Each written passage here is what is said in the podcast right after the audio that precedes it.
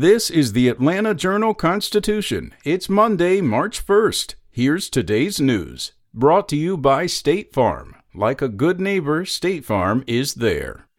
Our top story. At least a dozen people were shot, including one fatally, in Atlanta during a slew of incidents that happened in just over 12 hours. The violence began when a man wielding a knife was shot by an off-duty Georgia State Patrol trooper about 5:30 p.m. Saturday at a gas station, and the final incident occurred Sunday morning when 3 residents were injured when shots were fired at a home. This weekend's shootings come as police and city leaders strive to find solutions after last year's rise in deadly crime. The Atlanta Police Department investigated 157 homicides in 2020, up from 99 in 2019, and the most in more than two decades.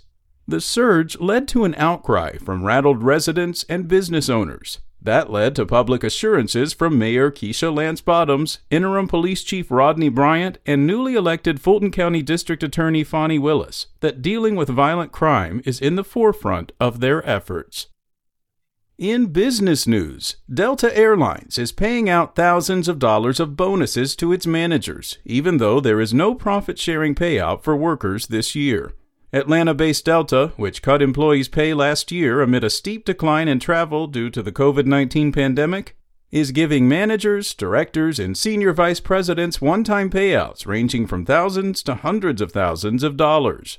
The management bonuses also come as airlines get billions of dollars in federal stimulus funding and push for passage of American Rescue Plan legislation, including billions more in airline aid. Delta said in a written statement While all Delta people were affected by the worst year in our history, following a comprehensive pay review of all levels in our organization below the executive officer level, we identified levels that were disproportionately impacted as a result of last year's events and made a one time adjustment payment. In crime news, a man is in custody after a shooting that left a South Georgia deputy in critical condition led to a manhunt on Sunday.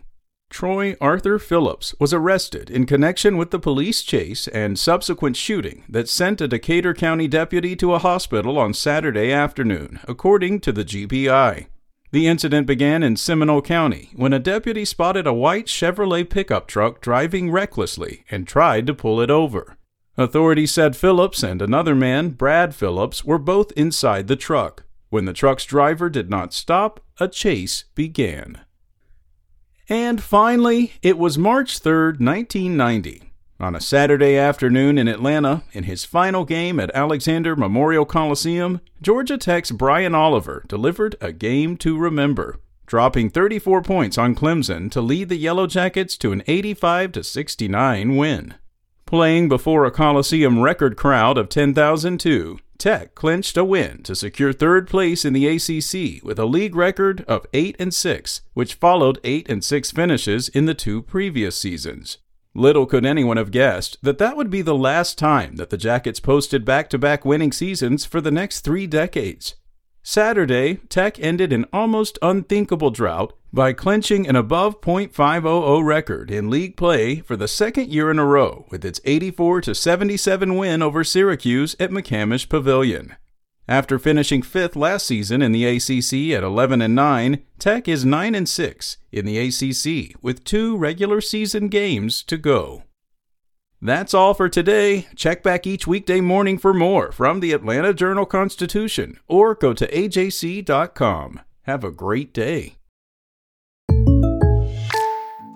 The news moves fast. From stocks to sports and weather reports, anything could be in the day's headlines. But a scoop even more surprising State Farm has surprisingly great rates on car insurance. They offer the coverage you need at a wallet friendly price. Now that's newsworthy. Like a good neighbor, State Farm is there.